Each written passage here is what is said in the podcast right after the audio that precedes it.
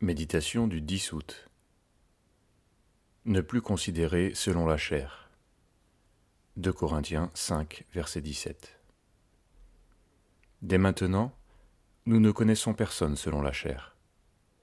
Si quelqu'un est en Christ, il est une nouvelle créature. Les choses anciennes sont passées. Voici, toutes choses sont devenues nouvelles.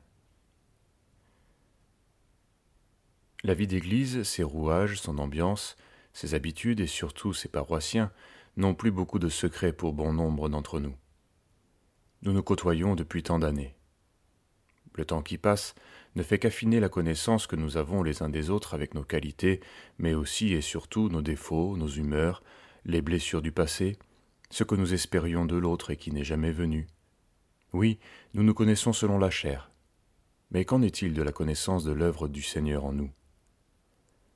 Pour rappeler son ministère auprès d'eux, Paul disait à ses frères corinthiens, Vous êtes manifestement une lettre de Christ écrite par notre ministère, non avec de l'encre, mais avec l'Esprit du Dieu vivant, non sur des tables de pierre, mais sur des tables de chair, sur les cœurs. De Corinthiens chapitre 3 verset 3.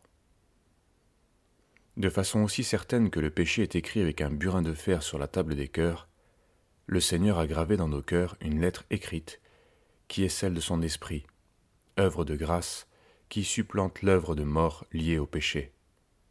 Nous sommes ce que nous sommes selon la chair, et nous le resterons. Mais pouvons-nous considérer avec tout autant d'assurance ce que nous sommes dans le Seigneur? La méfiance et la suspicion, cette manière qui consiste à toujours se pencher et regarder sous les vêtements des autres, tout cela est bien l'inverse du regard de Dieu c'est ce qui conduit certains frères et sœurs à ne plus pouvoir se supporter.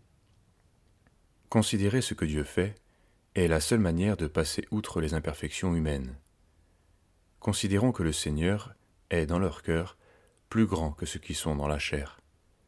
Regardons chez eux ce que nous attendons qu'ils regardent chez nous, l'œuvre de la grâce. Tant de réalités nous sont voilées, et pourtant c'est ainsi que nous sommes appelés à considérer notre position même si elle est inconcevable pour la raison, nous sommes assis dans les lieux célestes en Christ. C'est lui notre vie. C'est en lui que nous sommes, sans quoi nous ne sommes rien au niveau spirituel. Ne pas le confesser, c'est dire au Seigneur, Tu n'as rien fait pour moi. En acceptant d'être ainsi couvert et de nous voir en lui, le corps de l'Église grandira naturellement, car c'est la vie du Seigneur qui anime le corps. Il vit en nous et c'est lui qui est la tête du corps de l'Église. Laissons donc l'œuvre de sa grâce s'opérer pleinement dans nos cœurs.